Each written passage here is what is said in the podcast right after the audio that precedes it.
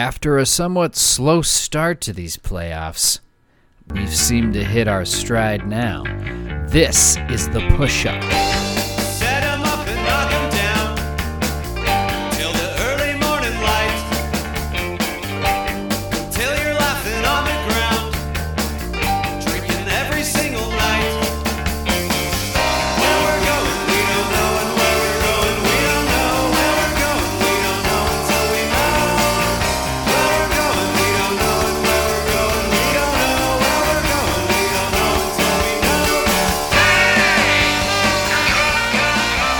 Well, welcome everybody to a new episode of the Push Off Podcast, your favorite weekly NFL show that discusses everything that happened last week while it gets you ready for the next. I'm your host, Scott Hogan, and joining us as always, it's. Dan Road Warriors, right? That's right, Dan. We're here to discuss the divisional round of the playoffs. We missed a week. We did. Uh, la- last week we did not record. Um, my my uh, my baby boy was born on the day we usually Yeah. recorded, and that that threw the week uh, off for us. So yeah, and and there in was- fairness, I didn't push you to record. I was Yeah. like, all right, listen, I know he's born, but he's out now. Let's fucking go. the wild the wild card weekend. Uh, yeah, wasn't uh, smooth for Dan, and then and then afterwards didn't get smooth for me. So yeah, Well, we That's we why I'm really that. glad your son came into this world. Your son is already doing me a favor. Your son saved me a week of having to talk about that fucking Cowboys game. That's So right. He's already man. He's his his baby presence just got upgraded.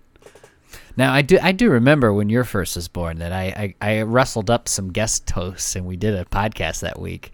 But But um, you had you had some advance notice. That's true. had some advance a little bit more advanced notice than this. So yeah, he came, he came this week uh, and he's doing great. So we didn't get to talk about Super Wildcard Weekend. We can spend a little bit of time on that now, Dan, if you want to. Are you shaking your head no? No. Nope. um, it wasn't a great weekend of games, honestly. To to, No, to it really flash us wasn't. right to flash us through it. The you got the Bengals beat the Raiders. They knocked the Raiders out. Um, It was a good game. Which was a tight game, maybe one of the better ones of the week. Mm-hmm. Because then that night the Bills trounced the Patriots at home. Brutal. Brutal one. The they, next day they didn't yeah. punt or they didn't punt or kick a fucking field goal. It was it was disgusting. It was like it was literally a dismantling. It was Yeah. insane. Most of the Bills points they had 17, 47 to 17. Most of that was in garbage time. Yeah. Same thing with the one the next day in Tampa. Uh, Buccaneers were up on that one 28 or I think it was 31 to nothing before the Eagles started scoring. Yeah. Um, Eagles and their own issues there too. Uh, 49ers then beat your Cowboys in the afternoon one. Technically, that was the best game of the weekend, though, even though it didn't work out for your Cowboys Yeah. as far as tightness wise. I I will say um you know, watching now having known what the 49ers went on and did, I feel way better uh, about the outcome of that game. Not, you know, obviously would have loved to have won it, but we didn't deserve to. We had way too many penalties, um, which is the thing that's bothered us all year. So it's like this Cowboys team was not going to win a fucking Super Bowl. Did we have a puncher's chance? Absolutely, but with that many penalties, being that fucking undisciplined, yeah, no good. But we'll get That into it. rough. And and you're right. And the Niners are surprisingly a nice matchup for everybody in these playoffs. Yeah. Well, if you got Um, a defense and a running game, shit, you got a chance. That plays in January, does it not? Uh, and then we uh, Ben Roethlisberger's final hurrah. The loss in Kansas City pretty big too, forty-two to twenty-one. Chiefs took care of business there. Actually, that one was very slow until the T.J. Watt fumble, and then the Chiefs were like, "All right, we'll play." they they did till that moment on. That was a nice little uh, bit of ammonia waved in the face. They're like, "Oh fuck, we're down." Jesus. Yeah. That wasn't supposed to happen tonight. Yeah. And then uh, finally, um, Monday night, we had the Monday night game. The Rams beating up on the Cardinals, and it was like, why the hell are the Cardinals even doing here? And it watching. So there was watching a couple things. I was like, "Oh yeah, the Cowboys aren't there." I was like, "The Cardinals beat us pretty recently, and they just got fucking stomped by the 40 by the Rams, and the 49ers beat us, and then they're gonna go on and beat." The 49er or the Green Bay Packers next week. I was like, Yeah. yeah, we were way we were way outside the realm of uh, in this fucking thing. That's for sure. Yeah. So that's what we missed last week. So there you go. All that's taken care of. We move on to this week, which is a much better slate Oh. of games. Um, I, this also, might have been the best weekend. This might have been the best full playoff weekend I can ever remember. Yeah, it's certainly up there. There's those ones, there's those classics that you remember from your childhood and stuff, but a whole weekend of them, like Saturday and Sunday, that's what we got. That's what we got this weekend. Um, before we get there, let's catch up on the coaching carousel, the GM carousel. Last week, the Texans fired David Culley. That came late. That was before uh, we recorded, so we haven't had a chance to talk about that. A new coaching open in Houston, a good amount late. Um, what does this tell, Stan? Well, it tells us that David Culley probably tried to assert himself, uh, and Nick Caserio was like, "Oh, um, sorry, I I forgot to fire you. Um, let me let me just take care of that real quick and move you the fuck out." Um, you know, there was some rumble. We talked about this a lot. There were some rumblings down there in Houston that Culley wasn't going to be the guy. He was just there as a transitional coach. But I don't know if the Houston Texans have transitioned out of the mess they were in. So you know, I don't know if it's an attractive spot anymore. A lot of that comes down to what you're going to get for Deshaun Watson, if you're going to get anything for Deshaun Watson that makes this job more attractive. We talked about this a lot. There's only 32 of these jobs available in the whole fucking world, and there's hundreds, if not you know, thousands of people working towards getting this job um, every single year. Somebody's going to take it. I don't know how long they'll take. Maybe there'll be another one year rental for Culley while they still figure this Deshaun thing out. It's not a good situation to be in. The Colts are better than you. The Jaguars have enough talent or should be able to get talent in the draft here to get themselves back competitive. You've got a hollow war chest and you've got a hollow roster. That doesn't really doesn't really make me want to join it. Like if I've got a choice between two teams, I'm not choosing the Texans. He was a surprise. He the Texans were a surprising bad team, as we discussed in this year, and that's why we thought Culley's job was safe. But uh, this felt like it was after players have packed up and left the you know the facilities kind of firing. It's kind of an interesting one. I felt like there were maybe players that liked him, and they, this is their way of getting around it. Or did they see Brian Flores get fired? And they go, you know what? Brian Flores was a guy that really liked Deshaun Watson, and Deshaun Watson maybe likes Brian Flores. Maybe that keeps Deshaun around if he can get past this stuff because that's a big. I don't know. There's a way that Houston can get past the black eye, or if he's, you know, acquitted or whatever is going to happen with all that mess. Well, Then Caserio's comments make that more complex because he said, "I think Deshaun Watson has played his last game as a Texan." Casario Oh. has said that Well, how And- long ago? uh, we a week forget. ago. Oh, just a week ago. Okay, so when they, that's they asked him about it, and he's like, "Yeah, I think Deshaun Watson probably is like it would take a lot to get Deshaun Watson to play in a Houston Texans uniform again. Maybe then the that a lot means Brian Flores though. Oh, okay. Yeah, maybe it does. Because that's the connection. That was the trade that was always rumored all season long. And now both guys are, well, now he's free. Flores is free to, to take that job if he wants it. But I don't know. We'll see. That one was early. I haven't heard a lot of Texans rumors, honestly, out of there. Um, but to segue us to a much more recent one and a much more later uh, ending of uh, head coaching, it's not really a firing. Sean Payton is leaving as Saints head coach. Uh, apparently, after the season, took some time on his own, wasn't picking up his phone, just dodging the organization, and decided, no, I'm I'm not going to return as head coach for the Saints. I guess his contract was up or whatever it was at point, anyways. But um, maybe it's time to get out. Saints are projected to be about 74 million over the cap heading into next year. Well, Sean Payton's just that sort of guy. Fuck him and leave him. Uh, I mean, that's not true. Sean Payton has raised the New Orleans Saints profile from what was a laughing stock to now a perennial contender. Um, When Sean Payton decides he wants to come back and play football or coach football, he will have many, many suitors, one of whom will probably be the Dallas Cowboys. Um, you know, he's still got a house in Texas. He's still got a bunch of friends there. I don't think uh, Jerry Jones ever forgave himself for letting him go. Uh, and, you know, basically wanted to keep him instead of letting uh, Bill Parcells be around. He wanted that Sean Payton guy, but yeah, I I think Payton's probably going to take maybe a year, and then he'll be right on back. I I don't think this is the end of Sean Payton. Um, yep. s this means though Saints need to now hire a head coach. Um, there's talk that they could just uh, bring up Dennis Allen, who is the defensive coordinator Yep. there. Uh, he has been a head coach before. He was a head coach for the Raiders back in 2012. Um, yeah, it's just it's a mess in New Orleans, so it's not a exciting job to take immediately. You're not going to have a lot of you're not going to turn them back around right away to a playoff team probably. You're going to have to find another quarterback. You're going to have to find a lot of guys on the cheap or take a lot of pay cuts. Uh, the big name guys who are getting paid a lot are going to have to probably leave like uh, Cameron Jordan, things like that here soon. So yeah, I don't know. Uh, Saints are starting this head coaching job a little late here. We haven't had any head coaching coaches hired just yet, but the GMs are starting to fall into place, and so head coaches will be next in like the next couple of weeks. I, I think it's going to happen. We're going to get our first hire. I want to say by the end of this weekend.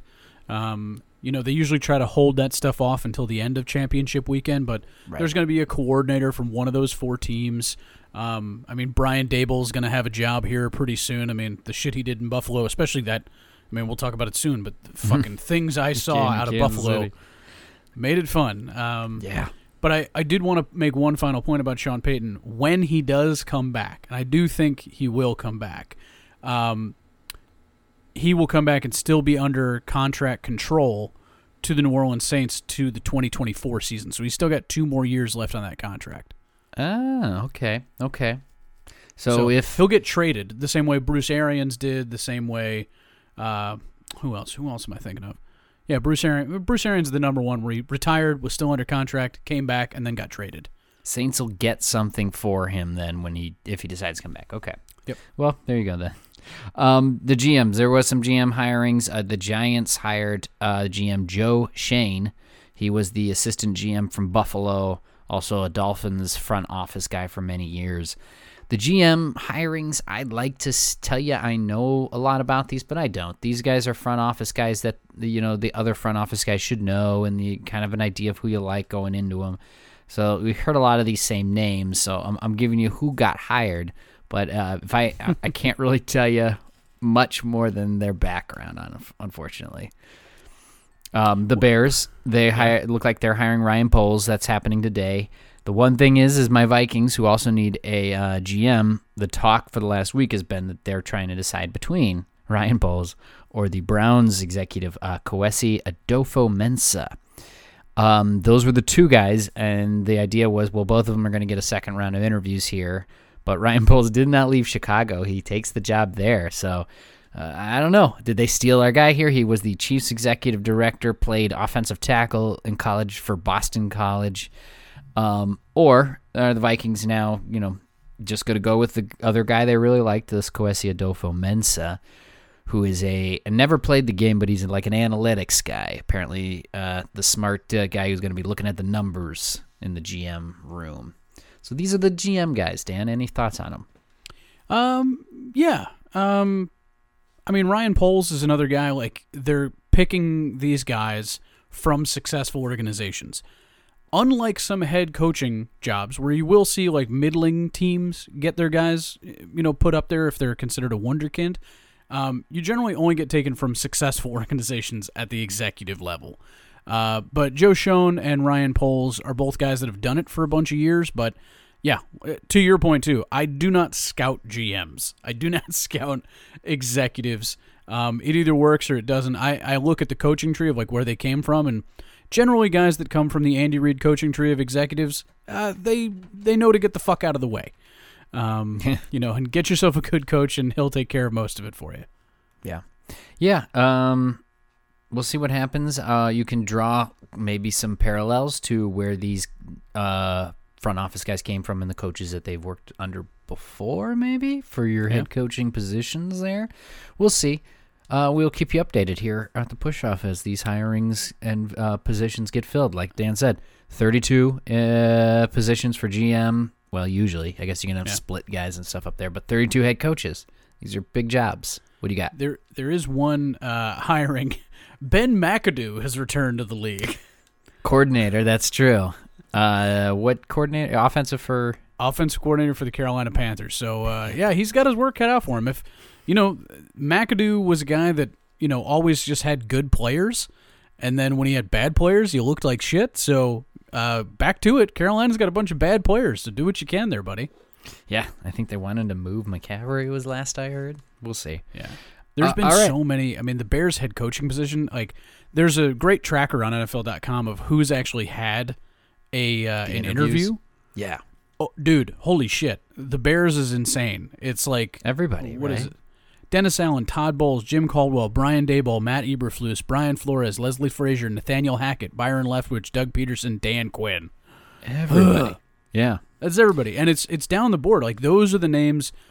I would be shocked if those names I just read, four of them didn't have a job. I guarantee you, of that list, four of those guys are getting hired somewhere.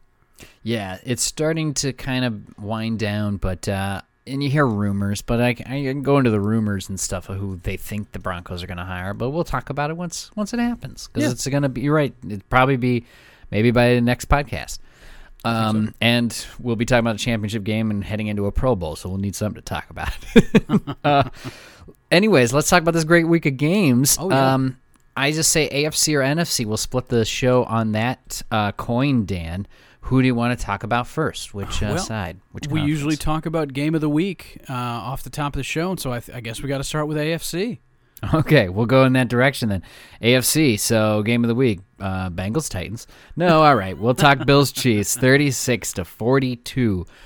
Whoo, catch your breath, everybody. Uh, twenty five minutes in the last two minutes of the, or twenty five points in the last two minutes of this game.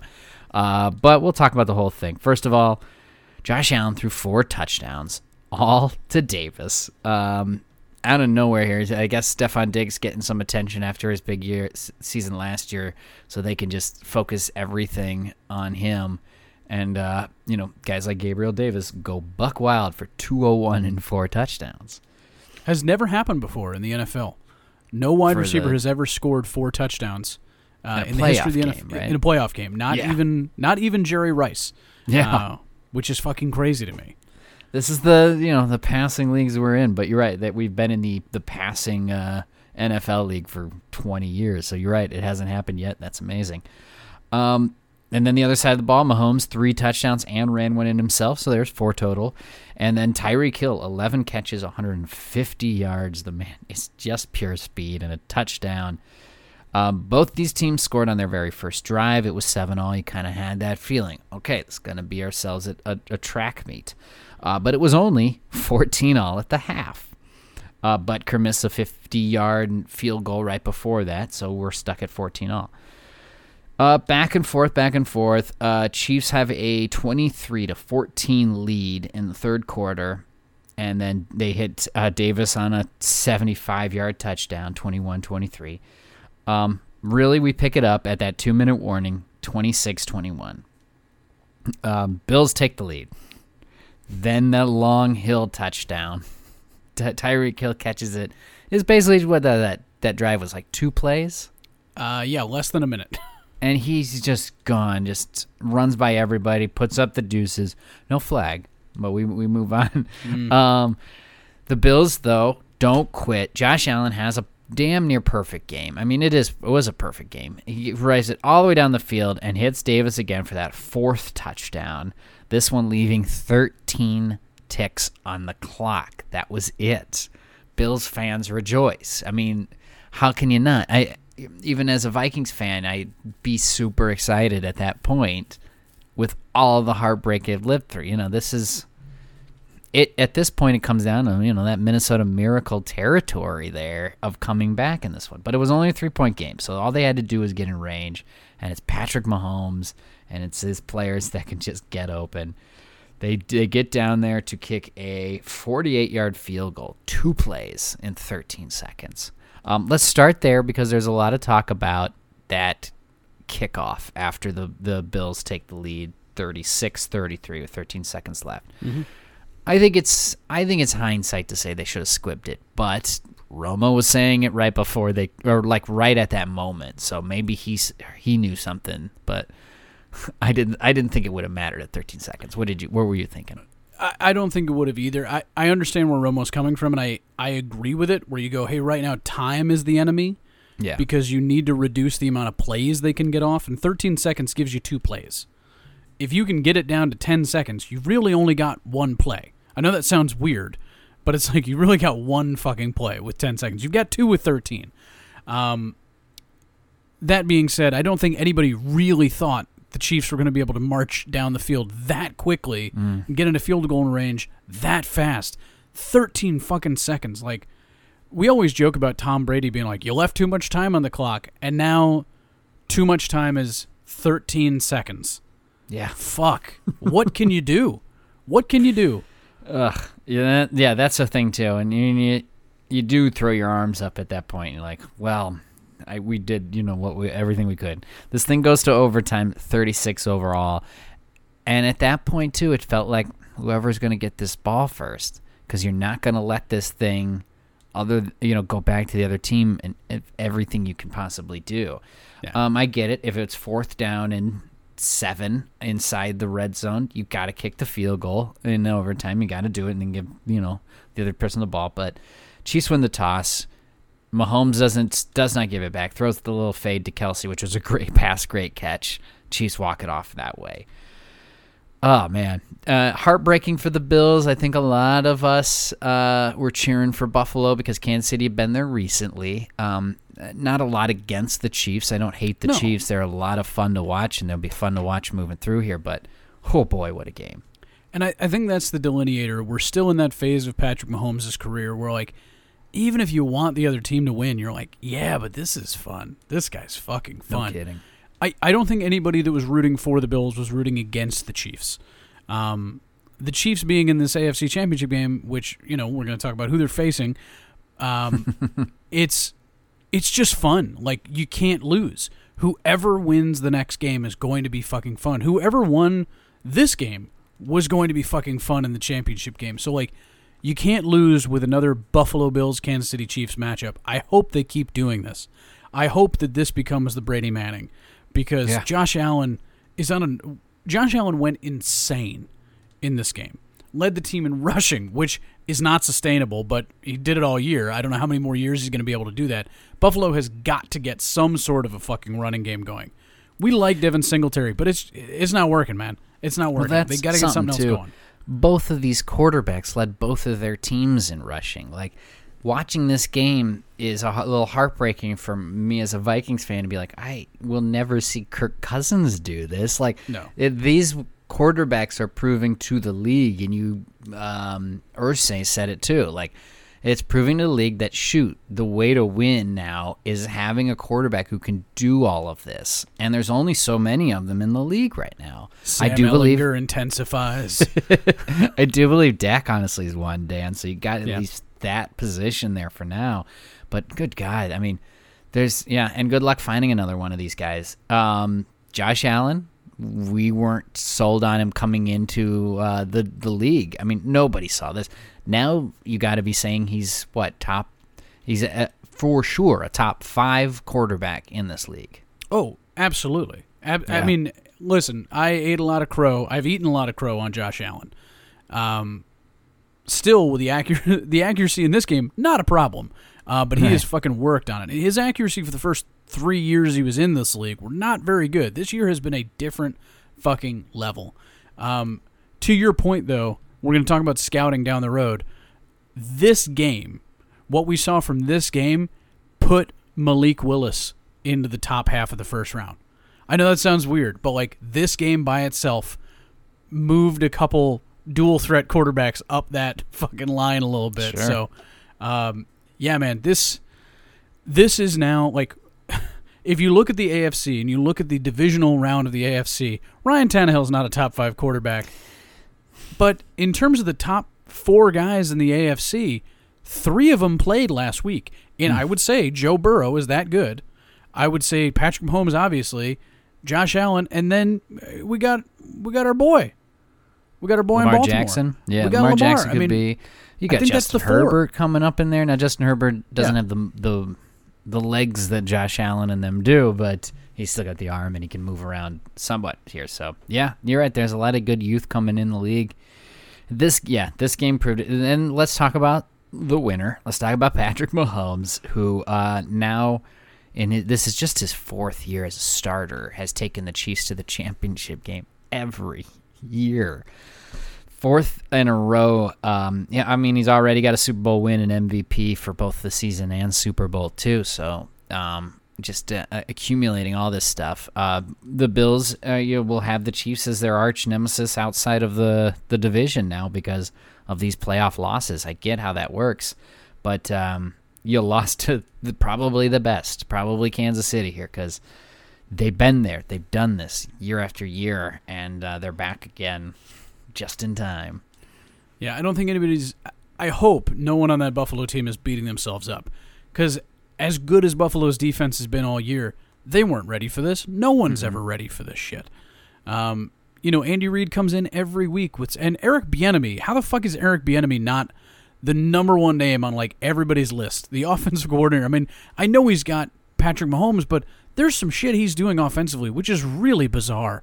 And it's very interesting. So I would be shocked to see Bieniemy not get at least a look here. And maybe that's maybe that's one of the reasons why we haven't seen a head coach hiring is because people want to talk to Bieniemy, and he's so focused on the games. Yeah, perhaps. Um, Andy Reid, who knows how long Andy keeps this thing going? Maybe there's a handshake deal underneath there or something where it keeps Bieniemy in his seat. True. Uh, those things, those things seem to happen for these teams that are lucky enough to keep their their their strong coaching, you know, backbone in place. But at the same time, too, Chiefs have lost a lot of other coordinators and not a lot of success in the places they've gone to either. So we'll see. I don't know. Um, Andy Reid though has had success from the tree, so that's not. It's hard. It's hard to to, to, to wag the, the the finger at that just yet. But I'm very. You're right. I'm very interested to see if the Kansas City keeps yeah keeps some of their coaching here. The Bills at the same time too. Brian Daboll's getting a lot of looks. Is he going to get a head coaching job? Because boy, he sure showed up uh, for offense coordinator for his stuff here too. Um, these guys, yeah, these guys put quite a show on their resume on uh, Sunday night.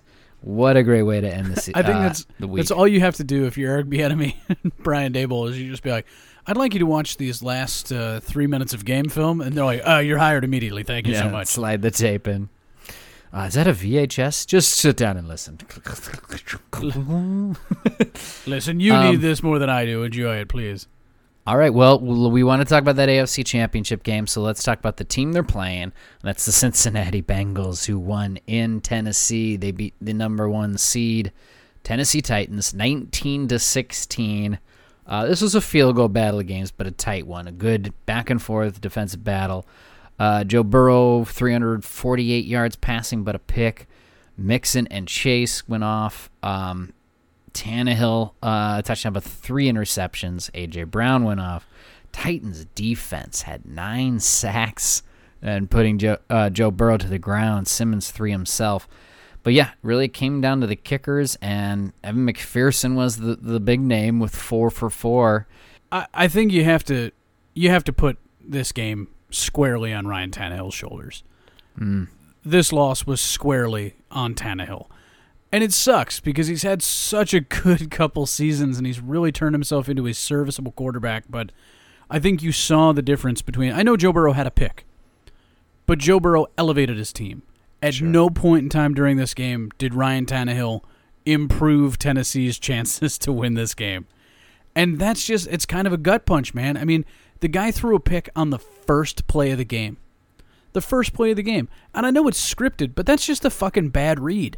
You know, you can't make that throw. You can't make that throw into flat coverage with a safety that's playing down. You just fucking can't do it. And those sorts of things are the difference between being in the AFC Championship game and going home as the number one seed. I know they were rusty. AJ Brown needs to get back in rhythm. I know Henry didn't never really got in rhythm in this game, but honestly, it it's all on Tannehill. Tannehill was making bad decisions out there. Um, the offense coordinator didn't help him, but uh, I I put this game squarely on Tannehill because the Tennessee defense did everything they could. No kidding. Yeah, the uh, the Bengals, honestly, early on, I felt like ah, they're kind of leaving this door open for Tennessee. They're dominating them, but kicking field goals, and that you know might not be enough. And to the to my credit, it wasn't. This game got tied at 16 all into the fourth quarter because the Bengals, who were dominating the first half, were like, yeah, field goal, field goal, nine six at the half. What was real funny too was the Titans scored the first touchdown kick the extra point, take the lead, and due to the Bengals having too many men on the field, they're like, all right, we're going to take that point off, go for it here at uh, to two point conversion and not get it, so it remained tied. So the Titans, due to that, never had the lead in this game. They were always playing behind, always playing catch up, and then once they did, it was the interception at midfield by Tannehill that put the Titans in place to kick the winning field goal. So you're right. Due to that, due to the fact that Henry was not hundred percent, probably seventy-five to eighty percent, Tannehill had to do more with his arm, and that's what put the Titans in trouble.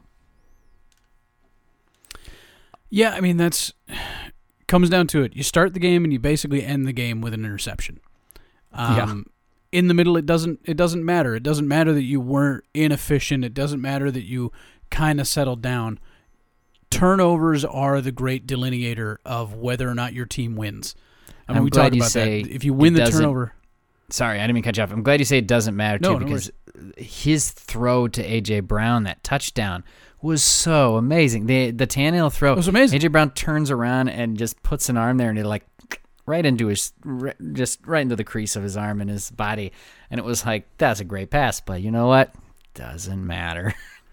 there I here's the perfect example and I it is fucking hilarious that I, I think it was I think it was Kearse in the Super Bowl where the fucking uh, Seahawks are marching down the field and they almost beat the Patriots and Kearse makes this like fucking insane catch and we don't talk about it cuz they fucking lost. Because when you lose, it doesn't matter all the cool shit you do. It just matters the bogus shit that got you there. And yeah, that was one of the better throws I've seen a professional quarterback make. And then it doesn't matter. We're not talking about it. That's not a conversation that we're having. Um, we do need to eh, crown Ja'Marr Chase as the offensive rookie of the year. I know, I'm sure that the kid in New England did pretty good. Mac Mac Jones had a great year. Ja'Marr Chase is already a top 10 wide receiver, potentially already a top 5. The kid is filthy. It's disgusting watching him play, and I love it. Um, I know we named him an elite, and I'm going to keep harping on that because it's so obvious. And in hindsight, all the stuff in preseason, like, that's got to make you so happy as Ja'Marr Chase. You're like, you get to leave all that shit behind you. The preseason's so long ago. You are now one of the elite wide receivers in the league, and you're going to an AFC championship game in your rookie season. That's fantastic. Yeah, I think that that's something that you have to tell these uh, guys right now, Joe Burrow and Ja'Marr Chase and stuff like that. Is like, hey, go, you know, this this AFC Championship game happened right away for you guys. This isn't a regular occurrence. I mean, especially not for the Cincinnati Bengals. Gosh darn. No. So uh, don't take it for granted. Come out there and play because the Chiefs surely aren't, and the Chiefs are going to be ready to go on you guys this this week too. Especially because Bengals beat them. Bengals beat them in Cincinnati not too many weeks ago. Very good game. Yeah. So cannot wait for this one that that kicks off. Uh, this is the earlier game on Sunday, the two fifteen ish. Is that right? Uh, start time, I believe. I'll get yeah, over this to one's it the early guy. um, in Kansas City, Cincinnati Bengals at Kansas City Chiefs. Uh, let's start there, Dan. What are we thinking of this game? I don't think anybody can hang with Kansas City offensively right now. They were doing things in the run game that were so creative. They were getting Jerick McKinnon involved. They were getting Clyde Edwards-Helaire involved. They were rushing with Mahomes. They were rushing with everybody. Mecole Hardman. They were attacking you on the ground and in the air with everybody. The Bengals are very, very good. Very good. But the Kansas City Chiefs are just better, and they're at home and I I think that's going to be the difference. I I really want to see the Bengals again. I'd love to see Joe Burrow in a Super Bowl. I would I want it. That's what I want. I I loved watching him play that national championship game. How cool and calm and collected he was. What a fun game that was. How explosive it was. This Bengals offense can be really really interesting. But Kansas City's got the history. Kansas City has got the ability. Kansas City has got everything. They they check all the boxes. The only thing the Bengals have over the Chiefs is a better defense. Hmm. But the Buffalo Bills had a better defense too. And it wound up not mattering because when you boat race somebody and you just start doing the body blows, do you know how many 10 plus drive uh, or 10 plus play drives there were in that Buffalo um, Kansas City game? Seven. There were seven.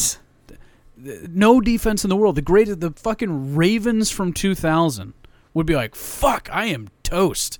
by the end of that Yep. game. It doesn't matter if you keep doing what the Chiefs are doing. The however good your defense does, it doesn't matter. And I did want to talk about that. Uh, you mentioned, hey, it's in your second year, and Ja'Marr Chase, it's in your first. Yeah. This is not very common.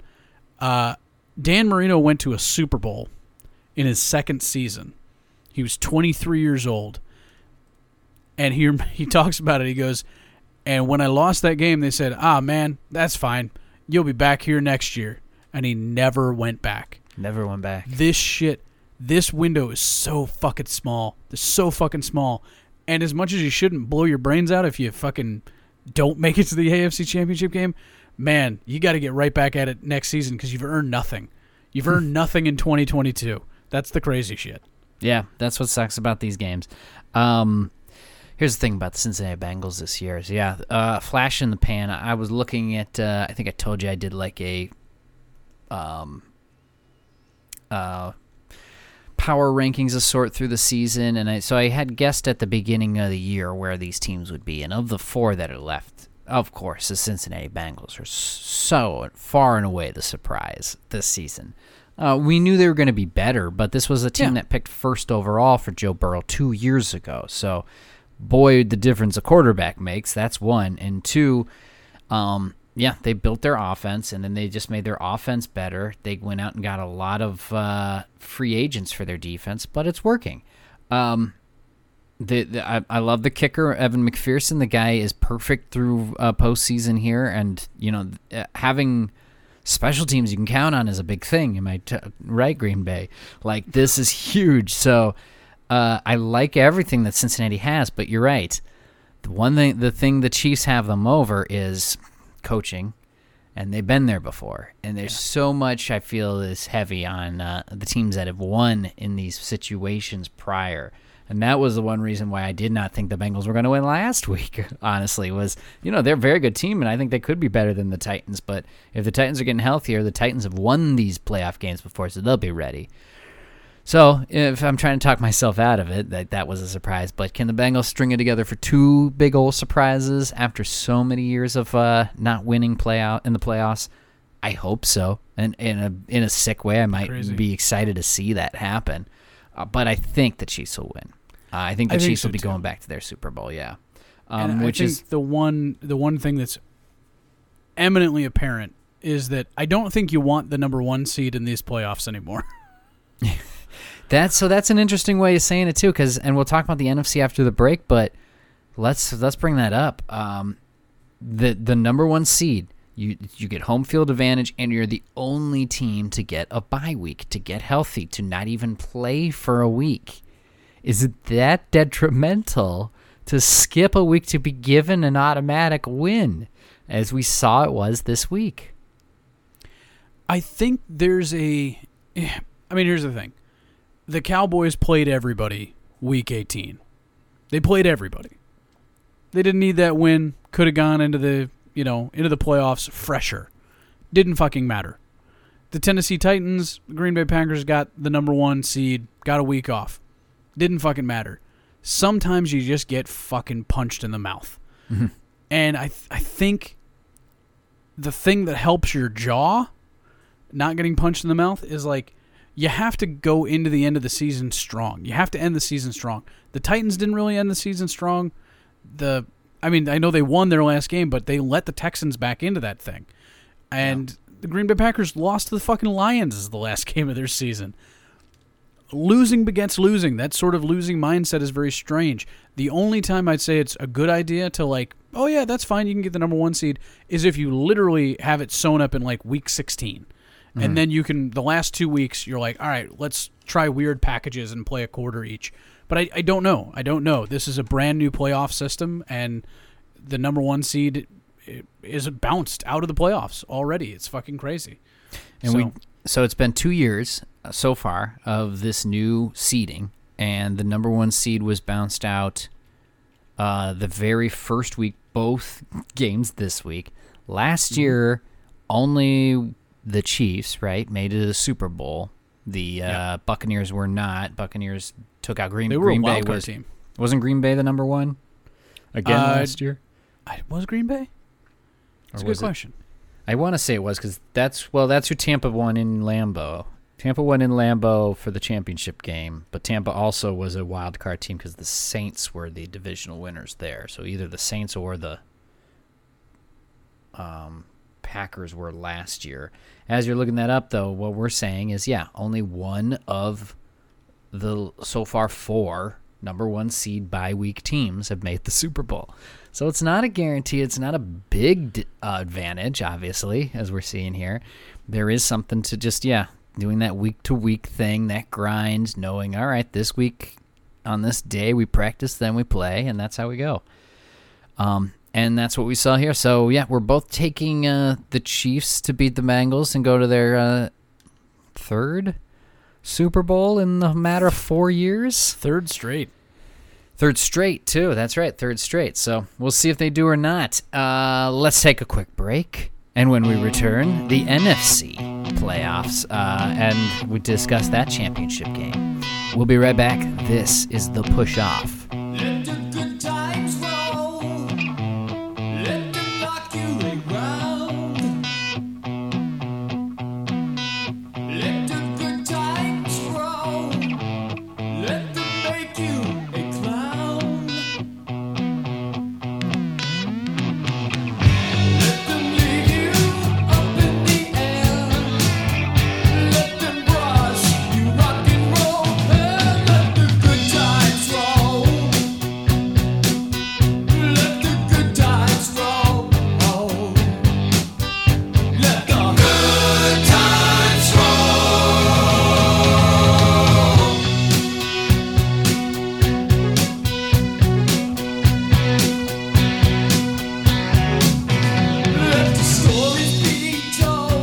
Right, ladies and gentlemen, thank you for returning to us here for the second half of the Push Up Podcast. We just discussed the AFC. Great, great games for the uh, divisional round. So let's move on to the NFC, and It's that time begins. for the two minute no offense. yeah, yeah, yeah. Two minute no offense, which is just the NFC playoff games. No, no, we'll give them we'll give them plenty of time here. These were big games. We had the uh, 49ers sneaking out the win in Lambeau, 13 to 10 in the snow, the flurries, um, and the cold. This one was the defensive battle. You want the opposite of the Bills Chiefs game, you could say Yeah. um, and special teams. Special teams battle too. Garoppolo, 131 total yards and an interception. That's it. Uh, it's the 49ers defense with five sacks is probably about the only good stat there from the Niners that you can pull is the defensive game. Rodgers uh, could only muster 255 yards passing, no touchdowns. Uh, Aaron Jones was the big guy for the Green Bay, 170 total yards from scrimmage. So they focused getting the running back the ball, and he had one big pass play too. But that was it. I mean, that's it. That's what the stats show for this game. Um, Packers scored first on a Dillon touchdown on their first drive, and then it was seven to nothing for the longest of times. Uh, right before the half, they the Packers line up for a field goal, blocked. So seven to nothing at halftime. Um, then we move in. Um, Garoppolo moves the team down. Oh, I guess that was right before the half too. Garoppolo throws an interception on the goal line, so that that that devastates you if you're the Niners who had nothing on offense other than that drive, come away with nothing. Um, but uh, the second half is a good kickoff return by Deebo Samuel. That sets up their field goal. That gets the Niners' blood moving a little bit. It's three to seven. Then into the fourth quarter, early fourth quarter, Packers kick a field goal. It's 10-3.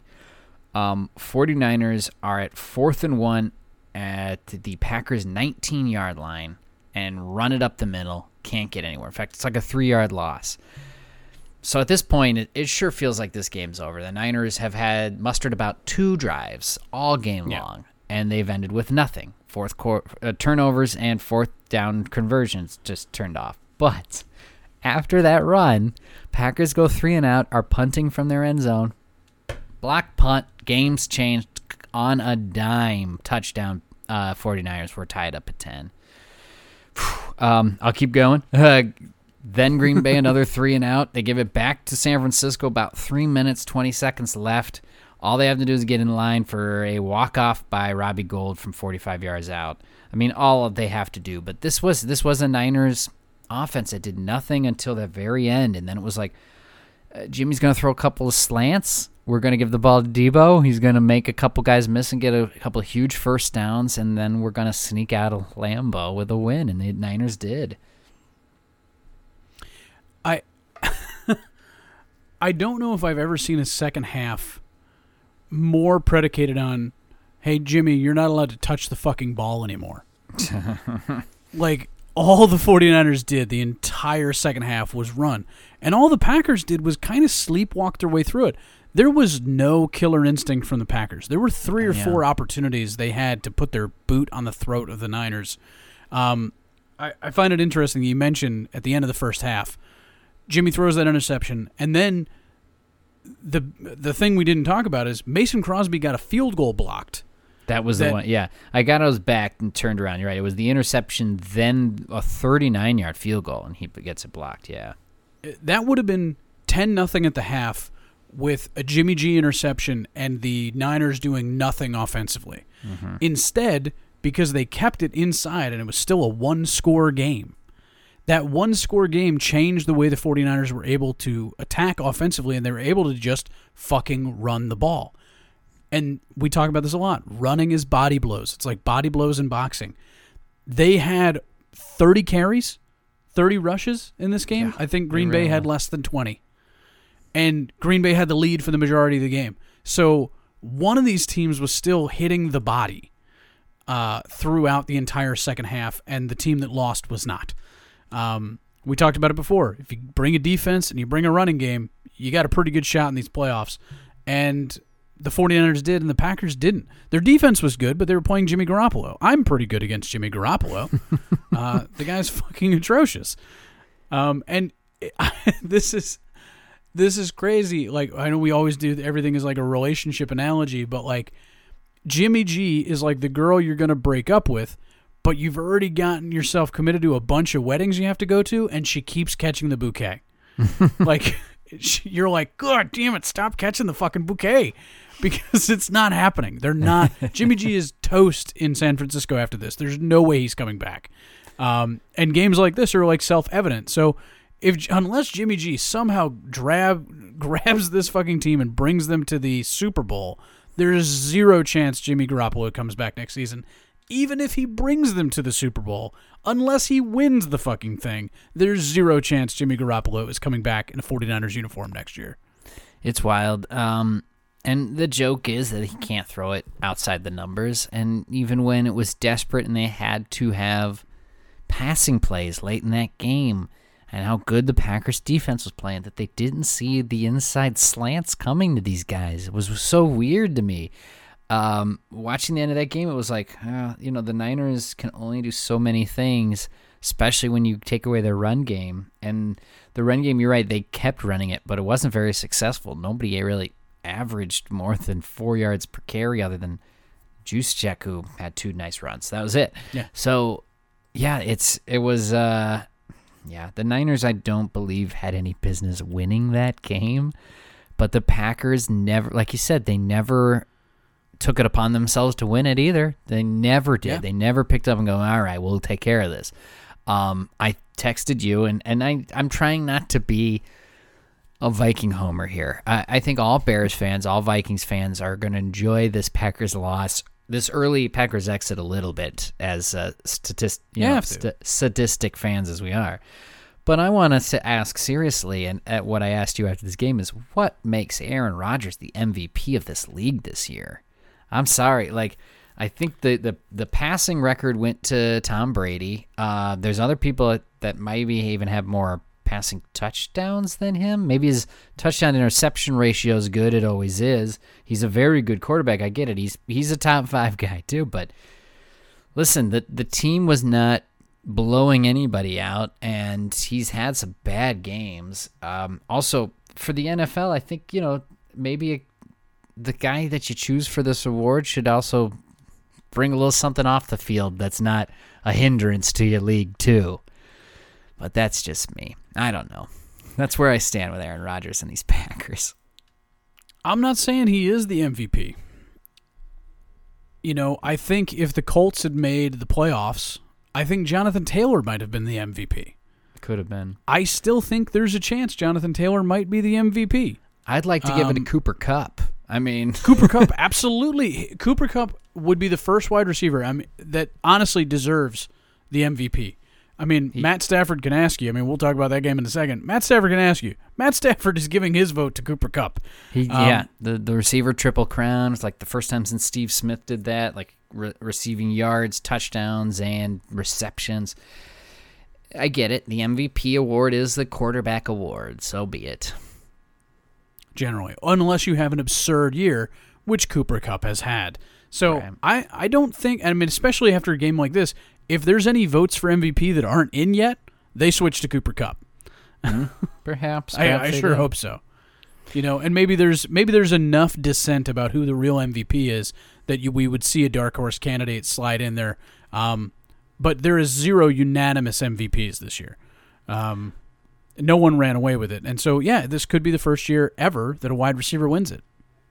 But a, a- wild game, uh, to say the, least of it. I mean, maybe it was weather affected, but you're talking Aaron Rodgers, no passing touchdowns, but the 49ers also no offensive or defensive touchdowns in this game, and they still come out with a win in the divisional round.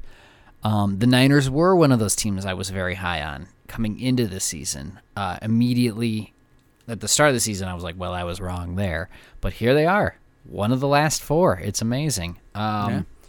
So I'm impressed with them very much, and they've got to be happy with who they're matching up with. I'm making this a segue. Dan, we're going to go to the Rams beating the Buccaneers, 30 to 27. This was the uh, Sunday afternoon one. Um, this was probably of the four the most boring for the longest amount of time within the game, and then got really fun at the end and still turned out to be a very good game. Uh, the Rams started off hot and they looked really good. Uh, Stafford, 366 yards passing, two ta- touchdowns passing, and a rushing one. Cooper Kupp, 183 yards and a touchdown. And then on the other side, Tom Brady, 329, touchdown and a pick. Fournette was back and th- ran two in. Um, Evans was obviously Brady's only wide receiver he trusted, got 119 yards and a touchdown himself. This was all Rams early. It was 10 nothing. It was 20 to 3 Rams at half. So it, it felt like Rams were going to run away with this. It was kind of surprising that the defense was giving Brady a hard time, hitting him in the face, and then Brady would get the flag. That doesn't seem fair. That's not how it goes for Thomas Brady. um, yelling at the refs and everything. But uh, yeah, the the Buccaneers honestly did get a, a string of some personal foul calls in this one that seemed a little uh, Sure. heavy-handed, maybe, but uh, it still didn't affect it. This game got fought back, um, whereas it was 27-13 LA into the fourth quarter. Then some field goals, a deep pass to, to Evans. It's 27 to 20. This game is right back. Uh, Akers with a fumble. Akers fumbled the ball twice in this game. In fact, the Rams fumbled it four times as a team, and uh, just a, that's what I think got the Buccaneers into it. Not so much a a, good comeback from the Ram, uh, from the Buccaneers, just just the Rams coughing it up. The the Akers fumble was a rough one. That one brought it immediately into field goal range uh, for the Buccaneers. Or no, uh, sorry, in uh, range for them to tie it with a touchdown. This was all set at 27 with 42 seconds left. For 42 seconds is not 13. It's not what Mahomes did in Kansas quite. City, but uh, two plays, both basically to Cooper Kupp, and the Rams were in it for a field goal walk off. This game was 27 to 3 Well, not, at a time. well, it was It was 27, 27 to to 3. 6. Six. No, it's 27 to 3. You sure? Oh, Yeah. you're right. You're right. This this was a 24 point lead that After- the Rams blew. to start the third quarter, the Rams got that touchdown, 27 to 3. Thank you. it was I think I texted you when it happened. I texted you when the Rams scored. I was like, "Well, there you go." I was like, "That's the fucking game." And the Rams proceeded to bumblefuck this thing into an almost loss. Because to your point, this wasn't the Buccaneers being like, "Hey, we got it." This was the Yeah. Rams fucking this up. This would have gone down as maybe one of the worst choke jobs in playoff history. Maybe one of the worst. But it doesn't matter because they won. but it was a 24 point blown lead. 24 points blown in a quarter and a half. Not even a full half. It's not like it was 27 to nothing or 27 to 3 and the fucking Buccaneers came out of the gates with second half adjustments. It was 27 to 3 in the middle of the third quarter. And they fucked this up. We talked about it a little bit with Tennessee. Turnovers, turnovers, turnovers. When you lose the turnover battle, you should not expect to win. It is only because of a Cooper Kupp miracle catch. I'm sorry, not miracle catch, miracle route uh, that he ran that he was able to get free. Cooper Kupp was able to get one-on-one coverage with a fucking safety. Like That shouldn't have happened. No. you're gonna get fired, Todd Bowles. Jesus Christ! Like that is that is a bad enough defensive player that Todd Bowles lost all of his fucking head coaching interviews right there. Uh, they're like, oh god, it's fucking single high coverage on it for a safety with Cooper Kupp. Jesus, no. Um, I I would say. I, I wasn't going to lay this on Matt Stafford. Matt Stafford did everything he was supposed to do. Had a great first half. Stafford looked great. But then McVay did the thing you're supposed to do, which is run it to salt away the victory. But Cam Akers is not explosive. Cam Akers, Yeah. like they should have gone somewhere else. Like Cam Akers is not the guy. I would not be shocked to see Cam Akers get like less than seven carries in this championship game. I know that sounds cruel, but he's not ready. He's not ready to go. I mean, the guy came back from a fucking major injury. I'm glad he can contribute, but he was not explosive. He had 24 carries for less than 50 yards. Yeah. That's not what you're looking for. You know, that's that's not a complimentary running back. That's a that's a dead body carrying a ball. Um, so I would I would be shocked if Cam Akers has a has a lot to do um, in this NFC Championship game. Uh, you're right. I could see Sony Michel getting back in there as the starter. He was looking good at the end of the season for him, so there's no reason to yeah, yeah, force feed Cam Akers that much. Then, um, I'm glad the Buccaneers lost here. I'm glad the Rams won because you know Tom Brady's been there. He's done it over and over again, and after a while, you know, it gets old to see the same thing again. It looked like he was gonna pull it off there at the end, though.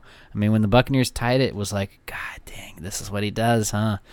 And uh, sure enough, and I think there was even those jokes about it too when it went twenty to three at the halftime. I was like, well, Tom Brady knows how to come back from twenty eight to three, so you know, or whatever it was the uh, in the Super Bowl. So yeah, it was always like a possibility back there, but it sure felt like the Rams were kind of trying to make that happen. Um, again, that that last drive to get in field goal range after the whole lead was wiped out was basically two Cooper Kupp plays. Um, that's what it was for the Rams to take the lead back in that Niners game in the last week of the season. Cooper Kupp a couple of times and then got into the touchdown. Uh, it ended up still not being enough because the Niners went down, tied it, and then won in overtime. But he is the biggest part of their offense now. If they can't get running game going, it's it's all Kupp. Um, Beckham is slowly coming into his own Yeah. Beckham actually looks like a, a weapon that he hasn't looked like since his first few years in New York. So, um, yeah, the Rams know how to run their offense, and the Rams still have the defensive pass rush to be a wreck. So that's what they did in this one, and that's how they got their win. Big, big win for the Rams because they now they get It's to go back home. Not only Yeah, that, I mean, uh, go ahead.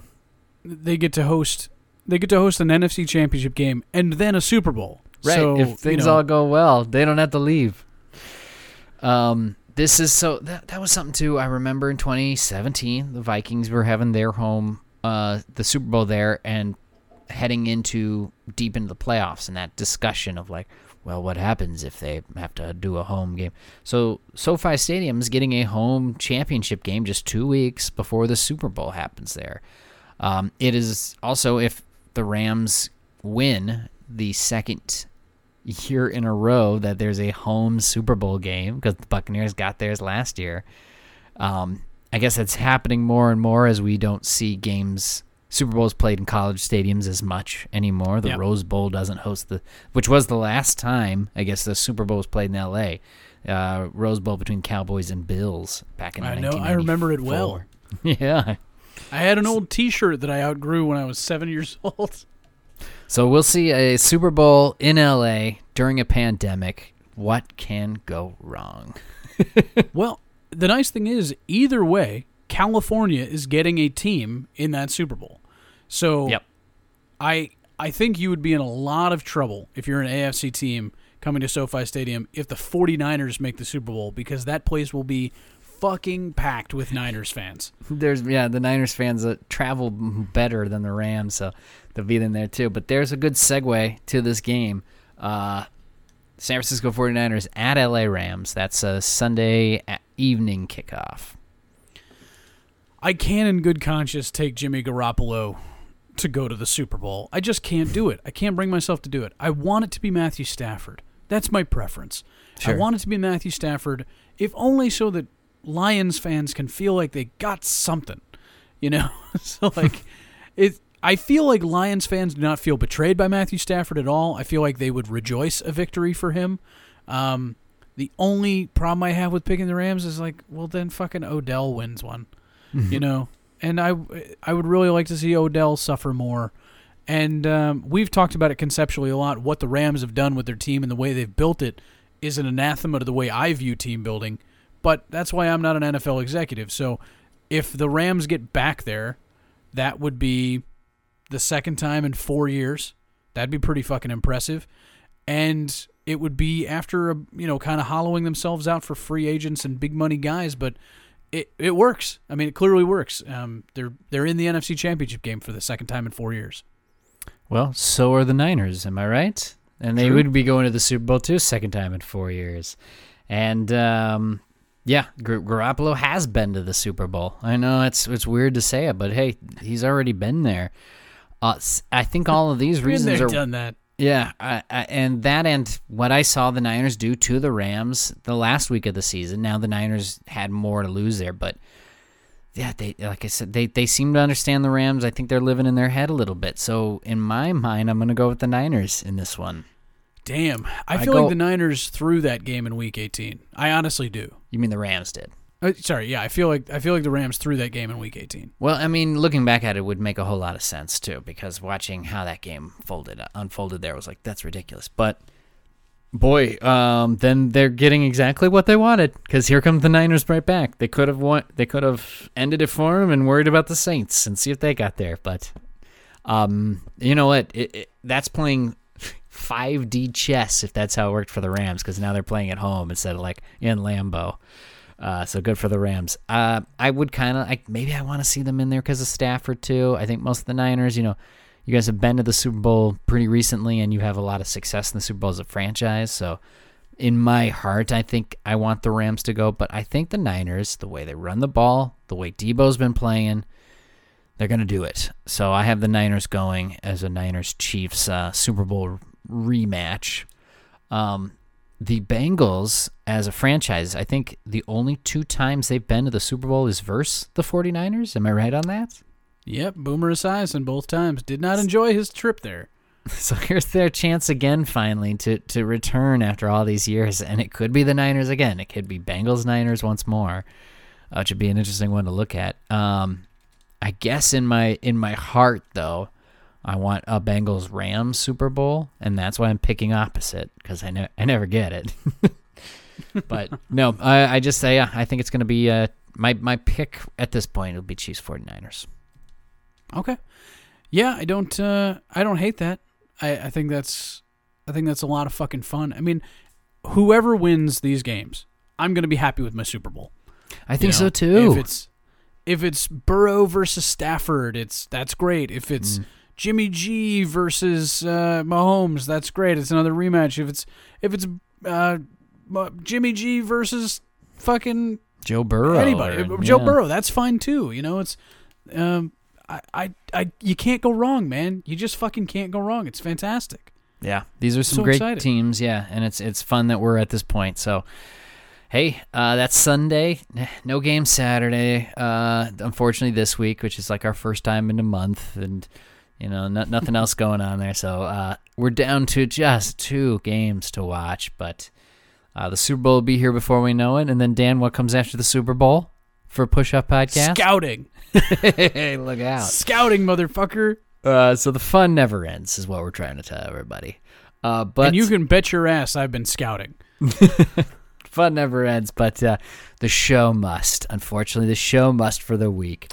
Uh, but before we bid adieu, um, thank you guys so much for listening this week. We had a lot of fun this week with the Push Up Podcast and uh, returning to you after missing the, the week prior, but uh, obviously with good reasons. So, you know, quell on that. Um, le- I got you some, had a baby. yeah, come on now. Give me some time. Uh, I've got some crazy stats for us though to to leave us with. So here we go. Um, the season's passing yard leader has never won the Super Bowl, and it will continue this year because Tom Brady was the season passing yard leader, five thousand three hundred and sixteen yards this year.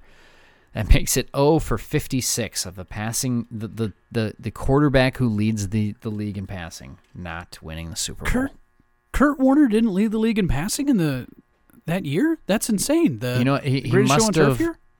He maybe he led it the year that they lost to the Patriots, but maybe not the year prior uh, when they lo- they won to the Titans. Maybe it was a different quarterback that year. Okay. That's what they're saying. You have to look it up. What year was it? That was nineteen. That was two thousand 1999 ninety nine.